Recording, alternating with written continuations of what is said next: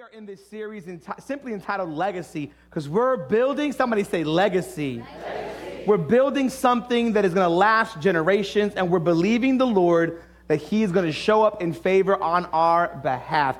But I, as we told you last week, and we're going to reiterate this, you're going to hear me say some things over and over uh, over the next couple of weeks, but we got some work to do, amen? And we should all be in prayer because we're going to need every member of the church look around you, not just, you know, you, but all the people around you to do their part as individuals. That's a great place to be like, amen. amen. So I'm going to say that again. To do their part as individuals. Amen. As we announced last week, the Lord is shifting us to a new facility. Amen. That we're about to close on in a number of weeks. But it comes with an opportunity for each of us to go on this spiritual journey of stewardship. But we're calling it a journey because uh, it's not just a momentary thing. We're going to have to do a sustained work in our lives to be able to hold what God is doing in our lives. Another important date I want to remind you guys about is May the 21st. It's a Sunday morning. We will meet back here as a church family. We're having an all members service again. We're going to have our pledge that Sunday. We're going to have a pledge Sunday. And remember, we're doing two things that Sunday. I want to be really clear about what we're doing that day. The first thing we're doing is we're asking every member of our church, every part of our body, and a member is this, is those who have taken the classes and those who keep on eating my, my bagels in the morning. if you come here for more than six weeks and eat my bagels, you're a member. So listen up real quick. We can't just be, we can't just be consumers of church. We got to make it happen as well. We got to be producers of the kingdom of God. And here's what I would challenge you, right? That each and every one of us are being challenged by the Lord, and this is what we should be praying about, to bring a first offering to this thing. And it's based on your capacity, and everybody's capacity is different. We talked to the leadership teams, we talked to many of our top donors, and people's capacity is different. But here's the one thing that all of this should share it should, all of us, it should be sacrificial in nature. And so for some, I mean, we talked about, I've, I've talked to some donors, big numbers, like 30, 40,000 for an initial offer. I'm like, you do what the Lord tells you to do. Praise the Lord. But for some of you, it might be a thousand, might be two. I don't know. It might be 500. I don't know what that is for you. But every member needs to be in prayer, and it should cause you to sacrifice something during that time. And you know, as a church, especially during my pastorate, we've never done something like this, but this is so necessary in this season. And then also on the 21st, we're, we're asking every member of our church to do a pledge card. And, and that's this is what can you do in your resources? What can you sow on a monthly basis, whether you do it once a week or once a month? What can you sow above and beyond your regular giving? What is God challenging you to do? So every member of our house should be in prayer about this. And some of you are like, man, I don't know if I can give sacrificially because here's the truth I haven't been giving obediently, I haven't been consistent in the regular giving. No amens there, Anthony. Just they, they were real quiet. But, but we all need to do our part in this season. Amen. It's not enough to cheer at the promise, right? It wasn't enough for, for Joshua to tell Israel, get up, we're going to the promised land. They still had some battles to fight, they still had some things to do. And so we can cheer in one Sunday, but then we need to seek the Lord and fight some battles. And some of the battles we might have to fight is ourselves. Maybe in this season, there's a lot that we have to say no to in order that we can say yes to what God is saying. Amen. I want to talk to you today Uh, on this idea of sacrifice. And here's why. Because we're to be we're to be raising over the next 36 months, we're attempting to raise a million dollars above and beyond our regular giving. Come on, eh, thank, thank the Lord for that. Amen, right? We're to make a big challenge to our church. But I want to be clear, we can't accomplish this without every person's help. And when we mention sacrifice, a number of things might come to mind, right? And I think sacrifice is different for every person in the room. Remember that story of Jesus with the widower, her two mites, right? For her, that was sacrificial, but there were other people with large sums of money coming in, dumping in. But Jesus said she gave the most, right? Now, here's the thing we don't want to settle to be the widow. Don't, don't think that you can just come in and, and give two mites because God doesn't look at what we gave, God looks at what we have left over. Y'all don't want to hear that part. Amen. They were like, oh, I got the phone call on that part, Burgos. I got to walk out, right? But what does sacrifice mean for you? I want to establish for us over the next couple of weeks the idea of what sacrifice is and maybe look at a biblical example of sacrifice in action. Now, theologically, sacrifice, right, refers to an act of offering something valuable to God as an act of worship. It means giving something valuable to God as an act of worship. In the Old Testament, to atone for their sins, they would kill animals. They would sacrifice sheep or different animals in the Old Testament, and that was given to God as an offering. And then throughout the year, they had different offerings they would give to God. Now, we're not killing animals, praise the Lord, because Jesus was the last sacrifice needed for atonement. Now we, we sow into the house of God with our time, talent, and our treasure. And, and, this idea of sacrifice is actually central to Christian theology. The idea of a sacrificial lifestyle and a sacrificial atonement for us, because Jesus, being the pinnacle of sacrifice, He's died for all the sins of humanity, pays the price we could never pay. That is the idea of sacrifice. But I want to give you the truth, the, the kind of a real simple definition for what sacrifice is. And I want to preface this by saying that, that naturally, none of us are hardwired for sacrifice. Naturally, none of us are hardwired for, man, I want to make my life tough for the next three years. I want to sit there and, as Dave Ramsey would say, eat beans and rice and sacrifice and give heavily to the kingdom of God. Like, that's not usually our automatic response to things. Usually it's, can I be faithful to God and then be faithful to me? Somebody say, Amen. And in this next season, what the Lord is asking us to do is how much can we lay down so that we can pick stuff up for His glory? Here's a real simple definition of sacrifice sacrifice is when we lay something down that we love for something that we love more. It's laying something down that we love for something we love more. For some of you men to be able to live this sacrifice that over the next 36 months, it may be that God says you don't get that new pair of kicks.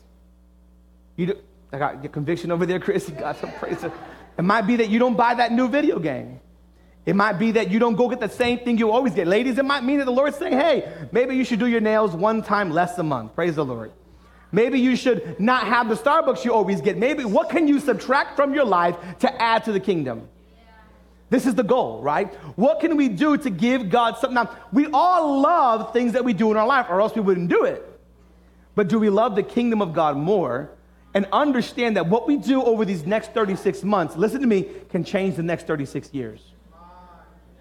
If you're telling me that 36 months can change 36 years, easy. I'm in. Because what we're building should outlast us. Now, in this season as a church, we're being called to sacrifice. And we read of the story in the scripture of God calling a man to do something absolutely crazy that if God told me to do it, I don't even know what my response would be. Probably the most outlandish thing that God has ever told someone in scripture to do is in Genesis 22, verse 1. I'll read it to you from the ESV. Now, after these things, God tested Abraham and said to him, Abraham, and he said, Here I am. He said, Take your son, your only son Isaac whom you love, and go to the land of Moriah and offer him there as a burnt offering on one of the mountains of which I shall tell you. So Abraham rose early in the morning and saddled his donkey and took two of his young men with him and his, his son Isaac. And he cut the wood for the burnt offering and arose and went to the place of which God had told him. On the third day, Abraham lifted up his eyes and saw the place from afar. Then Abraham said to his young men, Stay here with the donkey I and the boy will go over there and worship and come again to you. And Abraham took the wood of the burnt offering and laid it on Isaac his son. And he took in his hand the fire and the knife. So they went both of them together. And Isaac said to his father Abraham, My father. And he said, Here I am, my son. He said, Behold the fire and the wood, but where is the lamb for burnt offering? And Abraham said, God will provide for himself the lamb for a burnt offering, my son. So they went both of them together. When they came to the place of which God had told him, Abraham built the altar there and laid the wood in order and bound Isaac his son and laid him on the altar on top of the wood. Then Abraham reached out his hand and took the knife to slaughter his son. But the angel of the Lord called to him from heaven and said, Abraham, Abraham. And he said, Here I am. He said, Do not lay your hands on the boy or do anything to him, for now I know that you fear God, seeing you have not withheld your son, your only son, from me. And Abraham lifted up his eyes and looked, and behold, behind him was a ram caught in a thicket by his horns.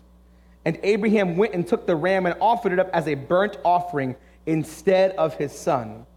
So Abraham called the name of that place, The Lord will provide.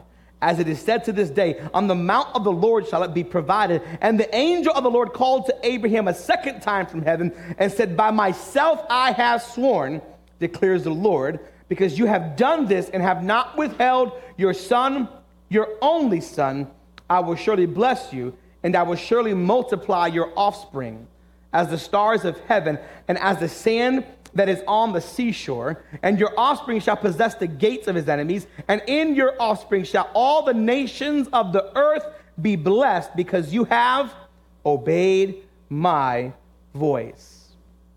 Come on, let's pray. Father, we thank you for the opportunity to come before your presence and to be in your house. We ask you to open our spiritual ears with understanding would you speak into our hearts and into our minds in this season as you're calling us as individuals into a journey with you, God? In Jesus' name we pray. Come on, the church says amen. In Genesis 22, we're reading of a man whose name is Abraham, and he started off as Abram. And Abraham is a man who is used to God telling him to do crazy things because the first thing that God ever told Abraham to do at 75 years of age, Abraham has no children, his wife is barren, and God says, Go to a land that I will show you and leave your father and leave your family. And Abraham goes on this faith journey. He just starts walking in the direction that God pointed.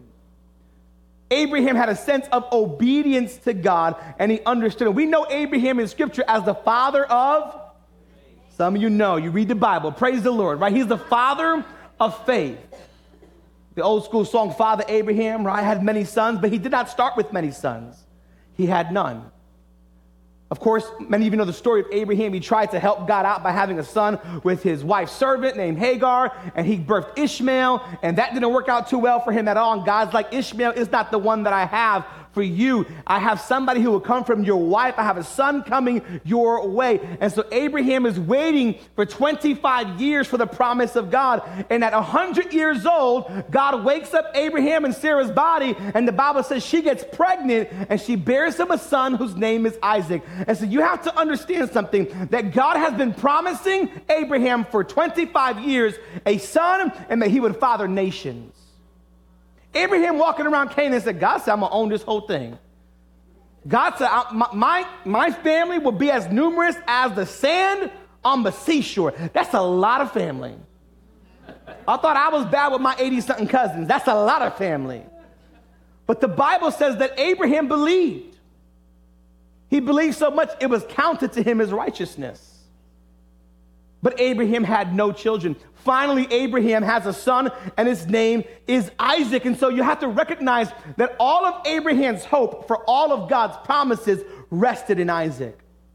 Isaac is this picture of the sum total of the hope that Abraham has for his future, is all wrapped up in this son whose name is Isaac. And, and the first verse that we read, it's, it's this the Lord calling to Abraham. It says, After some time, at this stage in Abraham's life, you have to understand something that Isaac is not the little boy that you might think he is. He's probably in his mid to late 30s. He's not like a little kid where he was able to bind him up and just put him on the altar. Isaac had to have some obedience in this mess too. And at that age, the Lord says to Abraham, Abraham, I want you to give me your son as an offering. I want you, here's what God is saying, to give me all of your hope all of my promises, give it back to me. Man, that's a lot of faith that Abraham has to have in God. I think the real question that God wanted to see was did Abraham have the promise or did the promise have Abraham? There's many an individual in the church that you pray for the Lord to bring you to a certain place in your life, and then when God turns around and puts a demand on the place that He puts you, you begin to balk at what God has done. And then now the church is out of their mind what they're doing over there. That's crazy. I don't know about this, God. And now Abraham is being tested like that. I want you to give it all back to me. Here's point number one I want to give you today that sacrifice challenges who has lordship over your life. Sacrifice should challenge who has lordship over your life. Sacrifice in and of itself will demand to know is God really your Lord or is He the additive to your life that you add in the morning? Is He a power up, five hour energy in the spirit kind of thing you do or does He really own everything in your life? And I want to challenge and encourage you that what the Lord is asking our church to do is nothing short of sacrifice, thus, that He would know who the Lord is over our lives. Abraham was literally asked by God, Would you put the promise on the altar? In this next season, many of us who have blessings, the Lord has been faithful, the Lord has been good. And He's saying, Man, you've been doing this, you've been saving for that, been, I've been faithful, but will you put the promise on the altar? That's painful. No, trust me, this is painful. For some of us, it might be that you have something that you've been saving for, and God's like, Will you put it on the altar? For some you, might be your future you've been saving for, and God's like, Would you put it on the altar? For some, it might be some area of your life where He's like, Will you put this on the altar? Abraham, we look at it and we see that God is saying, Abraham, do this, but we look at it as God saying, Abraham, give Isaac. That's not what God is saying. He's saying, Give me every promise you have because all of my promises are in Isaac. He asked Abraham for everything. Who is Lord over your life and over your heart? In this season, the Lord is asking that question. Remember what Jesus said in Matthew 6:21, for where your treasure is, there your heart will be also. That's tough. Now we just did a hard pivot right there, right? We made a connection now of lordship in our heart determines where, where we put that heart at, where we put our treasure. What do we treasure? Do we treasure souls being saved? Or do we treasure numbers on a screen in the bank? Do we treasure our own safety, right? Our own security? Is my hope in what I have saved and accumulated? This is something that I'm facing as I pray through this, right? Is my hope in what I have saved or is my hope in who saved me? Y'all know me and my wife, we budget everything. We're preparing for rainy days, and now the Lord's like, Could you give me the rainy day fund? And I'm like, Well, Lord, how much rain is coming? Just, Jesus. Lord, what do you want me to do? How do you want me to react? And he's saying to me, hey, where your treasure is, there your, your heart will be. If you treasure salvation, if you treasure changing people's lives, it'll be an easy thing for you to sow. It'll be an easy thing for you to give. Will we in this season treasure more what God can do through our savings or through our sacrifice? I want to challenge you that the sacrifice that God is calling us to do is going to make such an impact in our region that we will look back at moments like this 20, 30 years from now, and we will say, Thank you, Lord, because of what we did, an entire city was won for you. You see, sacrifice isn't just about giving up something valuable, it's about the intention in our hearts behind what we give. Will we treasure God more in this moment? Listen to verse 2. Take your son, your only son Isaac, whom you love and go to the land of Moriah and offer him there as a burnt offering on one of the mountains of which I shall tell you. So not only is God's like, hey, I want you to stab your son Isaac, right? You got a son, Danny, right? The Lord's not just saying, I want you to stab him and kill him, then I want you to burn him. What? This is a, this is a, hey, yo. You said what? Now, does God really want human sacrifice? Absolutely not but he was testing Abraham. Notice the Bible tells us right in verse 1 God tested Abraham. This is not demonic temptation, it's divine testing. This is different. This is different. Notice the three part ask of God Give me your son, your only son, whom you love. It's this deepening intimacy every time he, he goes, Give me your son, your only son, the one that you love.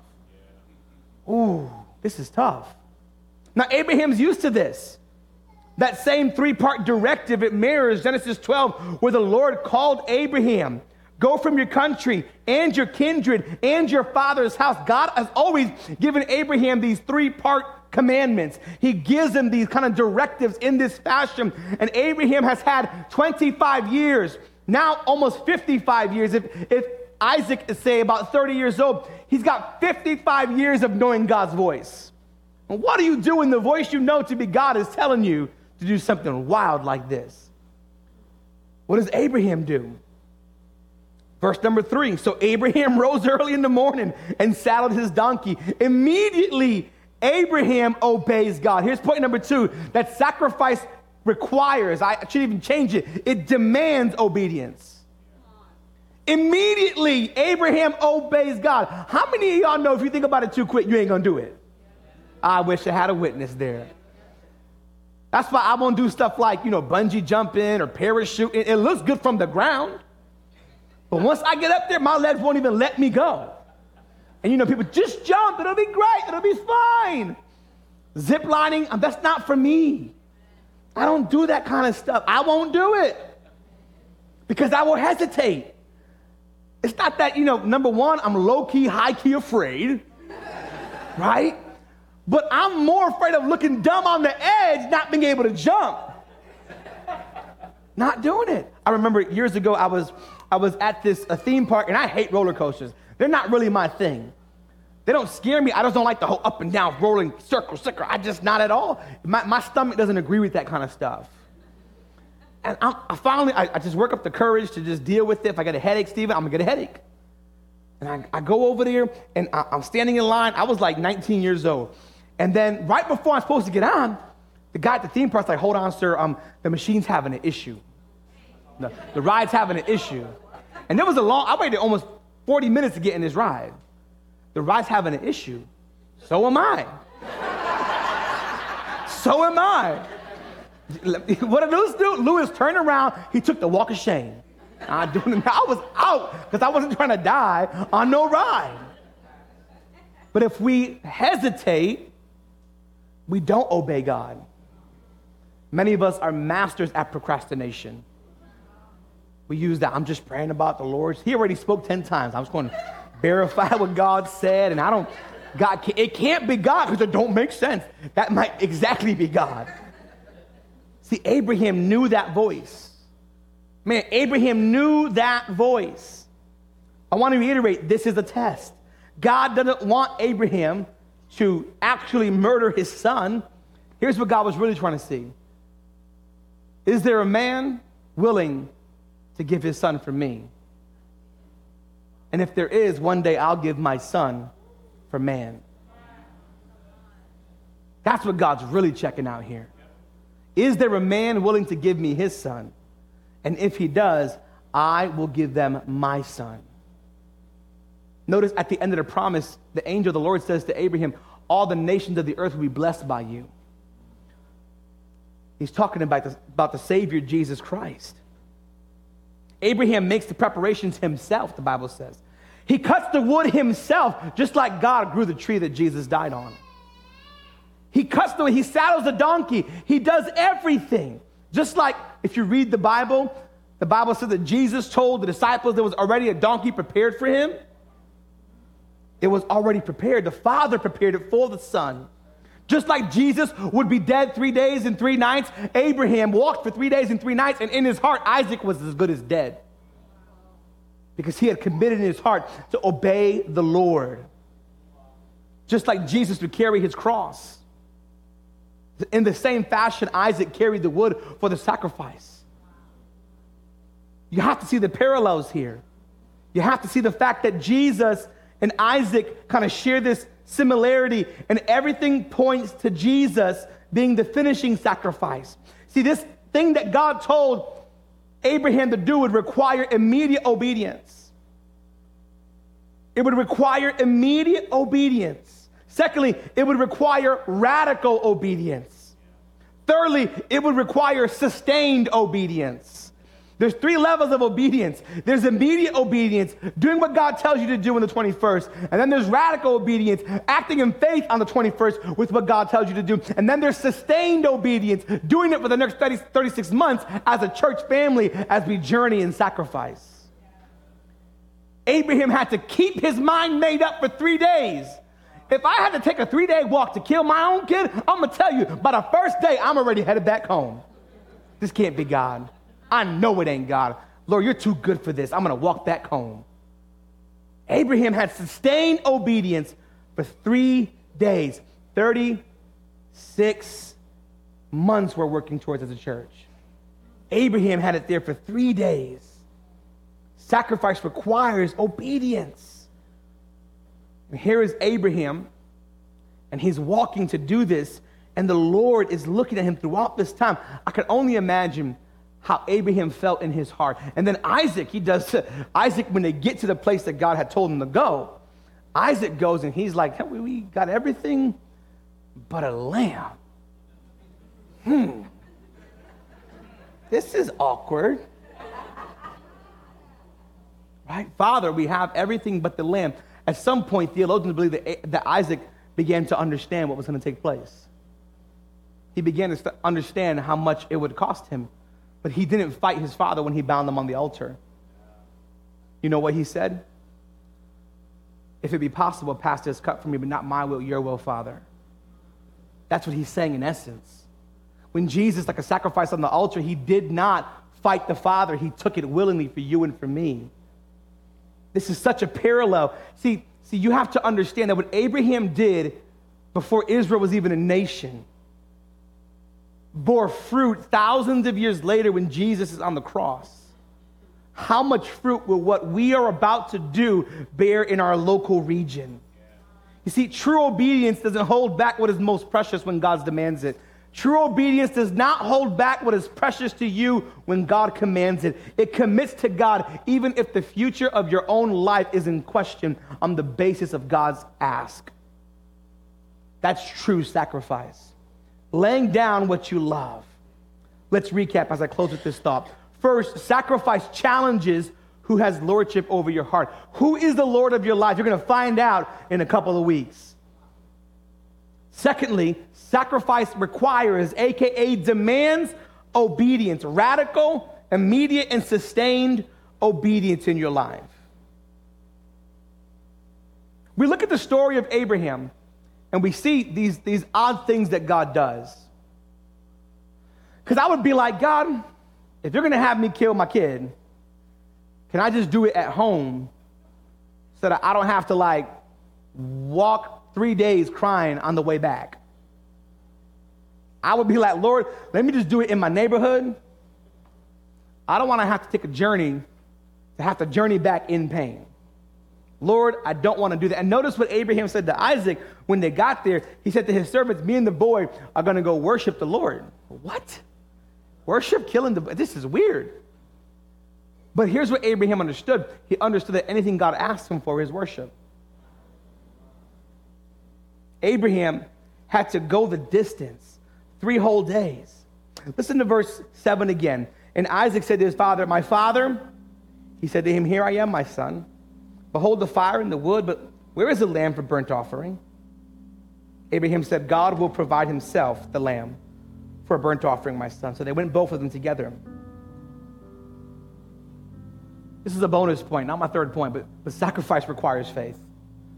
Sacrifice requires faith, y'all. Have to believe that God's to act on your behalf.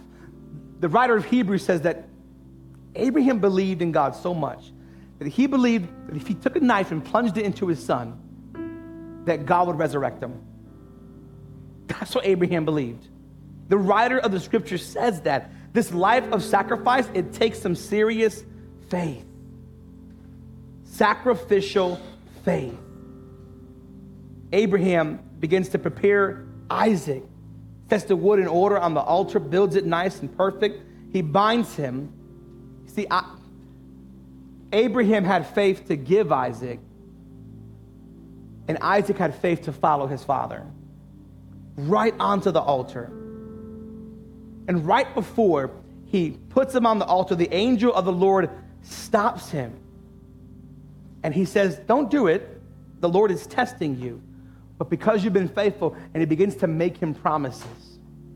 Right before, and right after the angel begins to talk, or finishes talking, verse 13, and Abraham lifted his eyes and looked, and behold, behind him was a ram caught in the thicket by his horns. And Abraham went and took the ram and offered it up as a burnt offering instead of his son. Here's point number three sacrificial obedience opens doors of unexpected provision that when you act in the way that God has commanded you to act, that the, He will bring provision you did not expect.